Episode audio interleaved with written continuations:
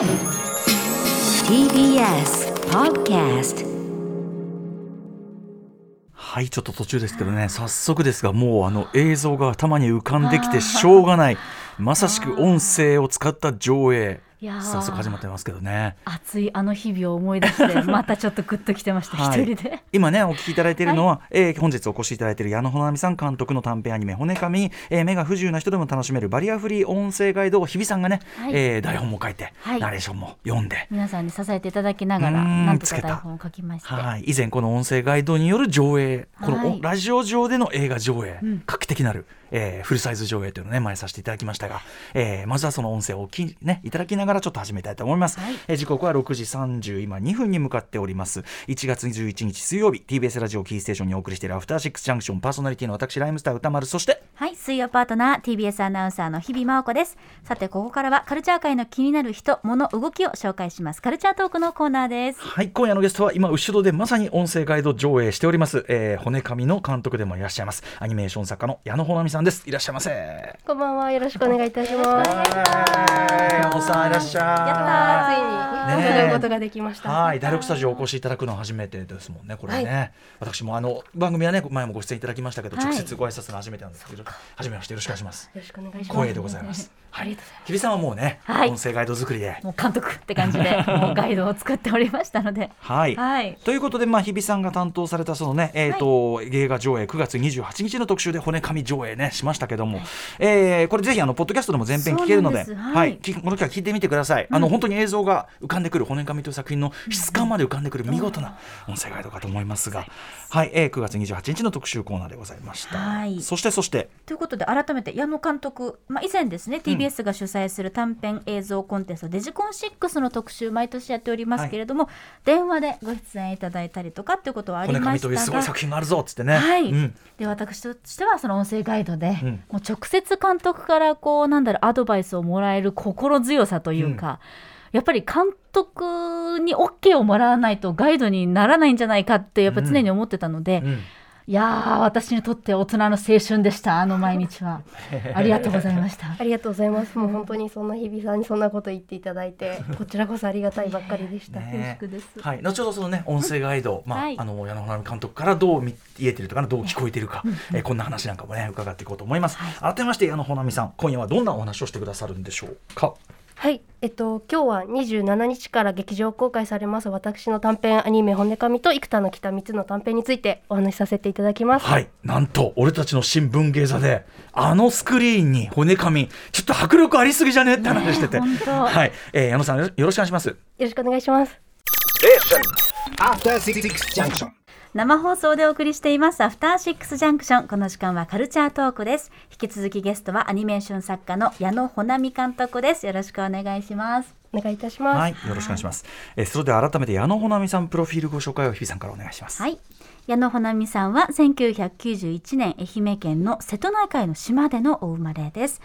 京都精華大学東京芸術大学大学院を経てアニメーション作家の山村浩二さんに指示をしていました。卒業制作の作品「染色体の恋人」で2017年のデジコン6ジャパン話題賞を受賞。また北米最古のクイア映画祭であるフレームラインにノミネートされています。現在は名古屋大学未来社会、えー創造機構特任教助教でいらっしゃいます、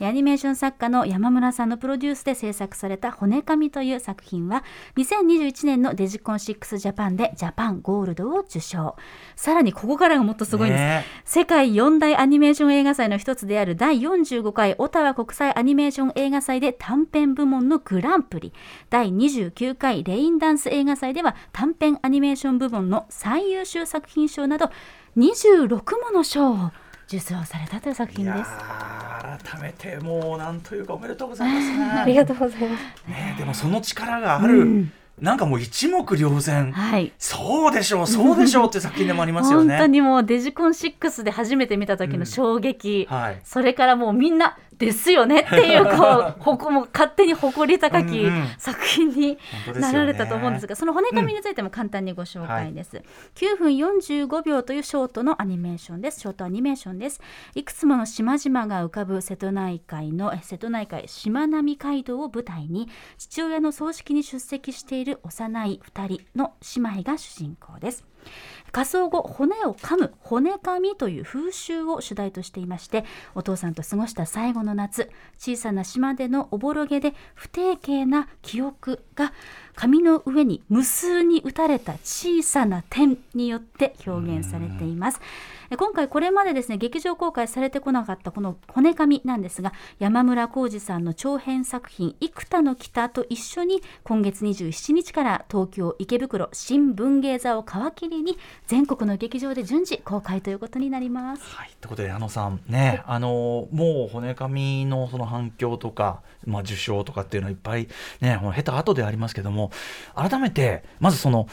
これだけの評価高い評価、世界的な評価ですよね。あの反響を受けていかがお感じというかありますか、あのもう作品を発表して1年以上経つんですけども、やっぱりよこういう評価をいただく前までっていうのは本当にどんな評価されるのかっていうのがうん。分からなかったんですけれども、はい。あの結果的にこういった形でいろいろ良かったというふうに言っていただけて本当に嬉しいですし、うん。あのむしろ感謝という感じです。本当にそのおっしゃった通りその非常にこうまず手がかかったっていう手法点描で、はい。でもう本当一個一個打った点が動き出すというか、はい。ま、前にねちょっと伺ったこととも重複しますけど改めて、まあ、この「骨紙」まだご覧になったかない方になぜこの点描というですねはい。しかも点描でずーっとカットがはい。ぐいぐいカメラが動いてい。く、めちゃくちゃダイナミックなカメラワークとかまあまあ端的には大変。手間がかかる手法。これをなぜ選ばれたのかっていう話をもう一回聞かせていただいていいですか、はい、あの点描ってそのまあ大変だよねっていうふうに言っていただくんですけれども、これを作る前まであの芸大の助手として3年間働いていたっていうことがありまして、はい。むしろ思うように作品が作れなかったっていうこう日々の中で。忙しくて、はい、はい。むしろその何か手がかかるというかそういうこう修行みたいなことをしたいようなモチベーションでしたので点描っていうのはむしろこう燃えるというか 意地になれるような手法ではあったんですけど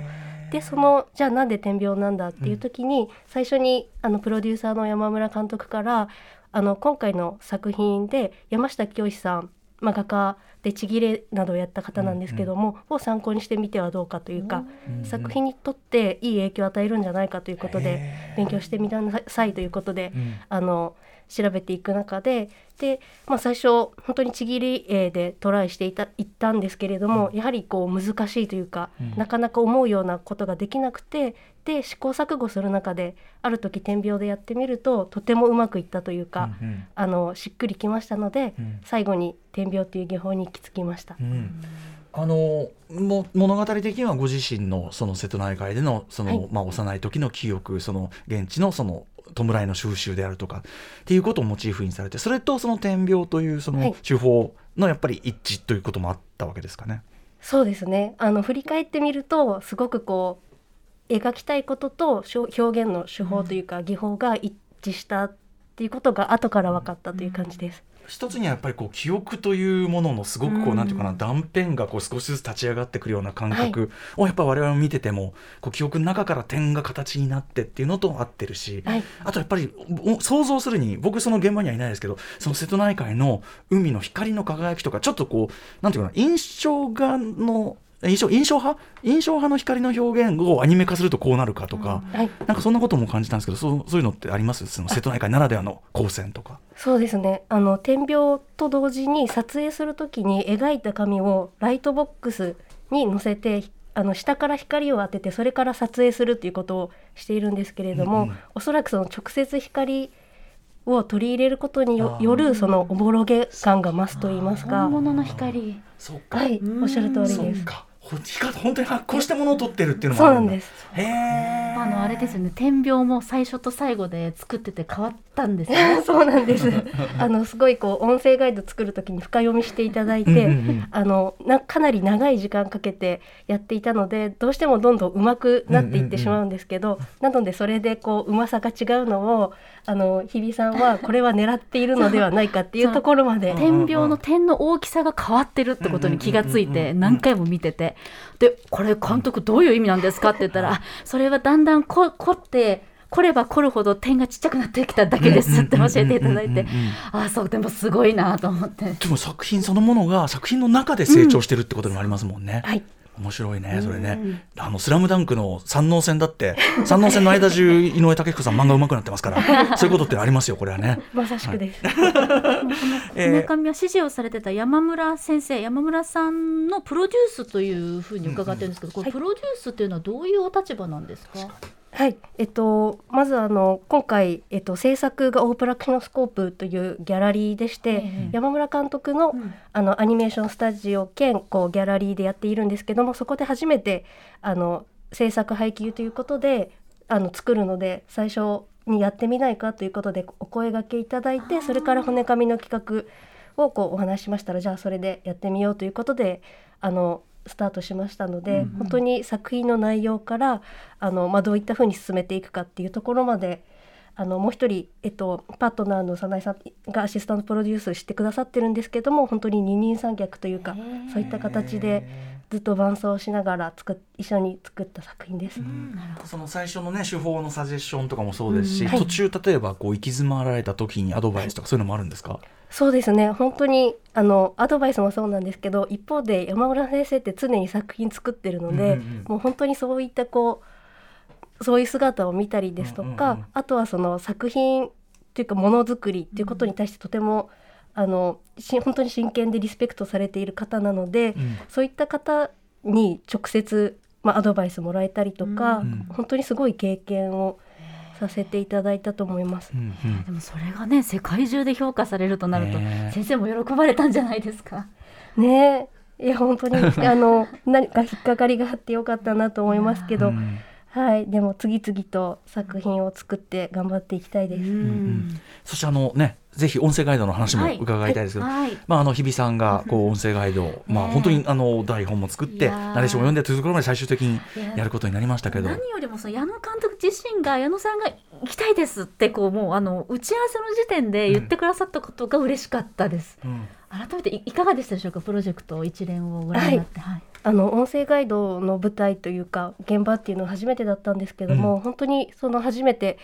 あの音声ガイドというものを目を閉じて映画というものをこう音で聞いてみるっていうことをした時に、うんやっぱり新しい作品が一つ出来上がってるっていうふうに感じまして、うん頭の中でもう一回映像をイメージしてそれを作る。であの日比さんが書いてくださった音声ガイドというのも本当に新しい作品を作っていただいたなっていうぐらい本当に素晴らしいものを聞かせていただいて率直に言ってとっても感動しました。ああお嬉しーい。そうかやっぱりその映画監督その映像作家として、その目が見えない人にどう届けるかっていうところでなんかこうこう今回でその新たな気づきというか、はい。あったりしましたか？作家として。そうですね。音声ガイドって頭の中でイメージ立ち上げるじゃないですか、ええでアニメーション作る時もどんな動きにしようとか、うん。それをこう一回頭でイメージしてそのイメージ通りにこう紙の上に書いていくんですけども、うん。あのちょっと作業的に似ているというか行為そのものがとっても似ているなというふうに思いました。へーあーなるほどね。特にそのいあのあれですよね。矢野さんが作られているのはアニメーションはそうかもね。はい。あの実写ともまた違うプロセスっていうか、うんうん確かに確かに。そうか。そういうのものかもしれない。でも今お話をしててこう何回も見た作品なのに こう光の話が先出たじゃないですか、うん。あの目の見えない方の立場としてモニターとして参加してくださった石井さんもはい。最初に私の音声ガイドを見て聞いてくださった時に、はいあのなんか光を感じるってその海の景色の中でっていうふうにおっしゃってたの今ファッとごめんなさい正しい言葉をちょっと忘れちゃってるんだけども、うんって言ってくださってたのを思い出してあやっぱりあの監督の作品の力っていうか、うん。ここ光ってすごい大きいなって今すみません改めてまた更新されました、骨紙が。ねまあ、見れば見るほどというね、うんそして今回もね劇場公開僕あの新聞芸座結構スクリーン大きいですから、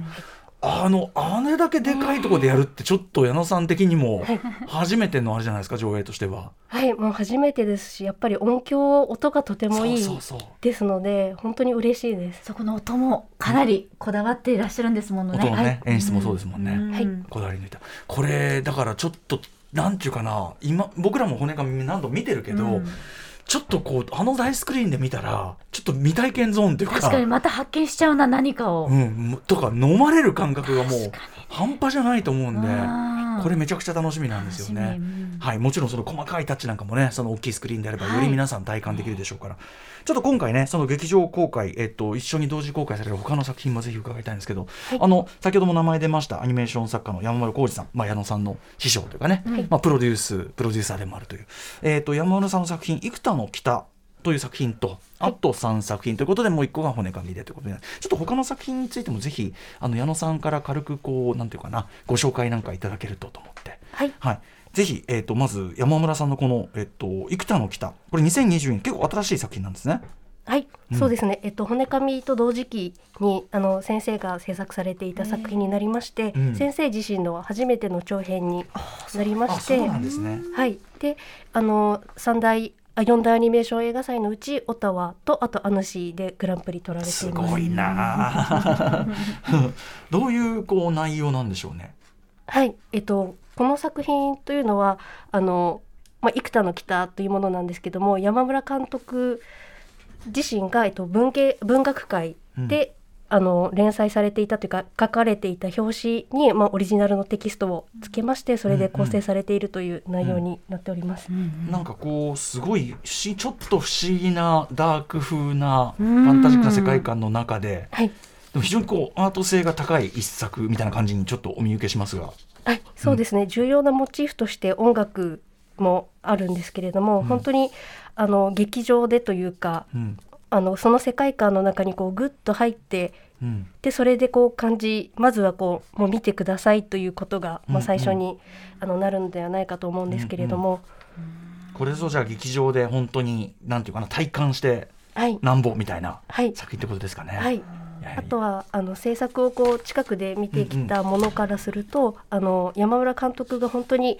これまで作った作品の中でもこうん。うパーソナルなというか言いたいことや考えていることっていうことを率直に作品内部でこう表彰させてきたものっていうのは過去にないのではないかというふうにこう思っておりましてですので、まあ、アニメーションっていうものを通してやっぱり世界というかを旅されてきた先生というのが、まあ、こんな風に世界を見ているっていうようなことが分かるような作品ではないかと思います。あ山村さん自身の世界を見る視点でもあるわけだ幾多の北。はい、はいと私個人的にはあ思っ考えてます。あの矢野さんご自身も制作に関わられてるんですもんね。あはい、えっと作画をあのほんの少しうんちょっとずつお手伝いさせていただいたんですけれども、うんうん本当にあのこれがこうどんな風に使われるのかわからない中で、ああのこうげその一部うん。をお手伝いするそれが全体になった時に本当にすごい映画だとあの感じは感じました。でもいいですね、そのまあ師匠とそのなんとか弟弟子筋とかが同時に同時に作品をまあそばで作ってでお互い手伝い合ったりとかねあれしてでそれが両方世界で評価されてみたいな超イケてる師弟関係っていうか。本当。にあのおかげさまです。当同じスクリーンに映るんですもんね。うん。はい、ああすごい。幾多の北もこれちょっとね、うん。あのスクリ特に大きいスクリーンでちゃんとねいい音であの見るのはいい機会かも。ジャズをね聞きながらっていうことはいになります。他の、えー、と2作についてもぜひちょっと教えてください。北極熊とすっごく暇、可愛いね。はいこれも山村浩二さん。はい、こちら山村先生のあの作品でして7分の短編なんですけれども、あの鳥獣戯画ってうん。あると思うんですけれども、え言うなればこの作品はあの舞台を海に移した怪獣戯画とも言えるような作品でして、うん。あのとっても可愛い子供から大人まで楽しめる、うん。と同時にそのまあこの世界みたいなものをあくびをしながらこう前向きにわ笑うというか、うん笑って生きるというような印象のある作品です。うん。はい。え、本北極熊。当にこう幅広いんですね。私あの小さい頃パクシという NHK で放送されてたクレイアニメーションが大好きで、あれも山村先生の作品だとう今分かったんですけど、ねはい本当にいろんな手法を試されてるというか作品出されてるんですね。はい、まさしくです。本当に先生はほいろ絵本もたくさん書かれてるんですけれども、本当に表現の幅が広いです、でも全部先生の作品なんですけど。本当に長寿ギガ的すっとぼけ感だね。そう。これね。北極熊いいね。表情してる、長長寿ギガ的いったねこれ楽しいですね。はしゃいだねはしゃいはいだじゃあ。あとあのミニミニミニミニポッケの大きな庭でという7分間のこれはゆきようこさんという方の作品。はい、こちら結城陽子監督の作品なんですけれども本当につい先日あの発表になった東京 DTC